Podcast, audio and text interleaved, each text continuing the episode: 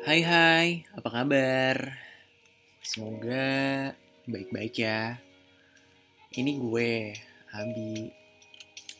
Gue mau cerita aja sih soal salah satu sifat gue yang gak enakan.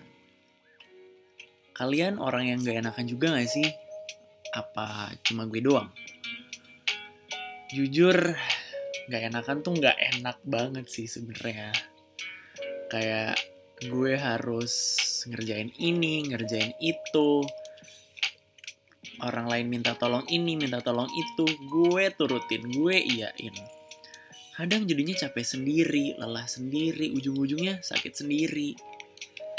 Padahal ya kadang nggak boleh gitu juga sih. Gue belajar untuk say no untuk ke beberapa hal tapi sulit banget rasanya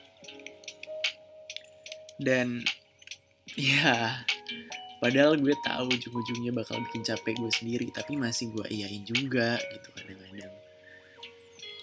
Ah gimana ya? Tapi gue juga berpikir kalau gue say no ke orang lain apa orang lain masih mau temenan nih sama gue? Apa gue masih ketemenin nih sama orang lain karena ya, jujur gue kadang lebih memikirin perasaan orang lain dibandingkan perasaan gue sendiri. Ya itu sih jeleknya gue.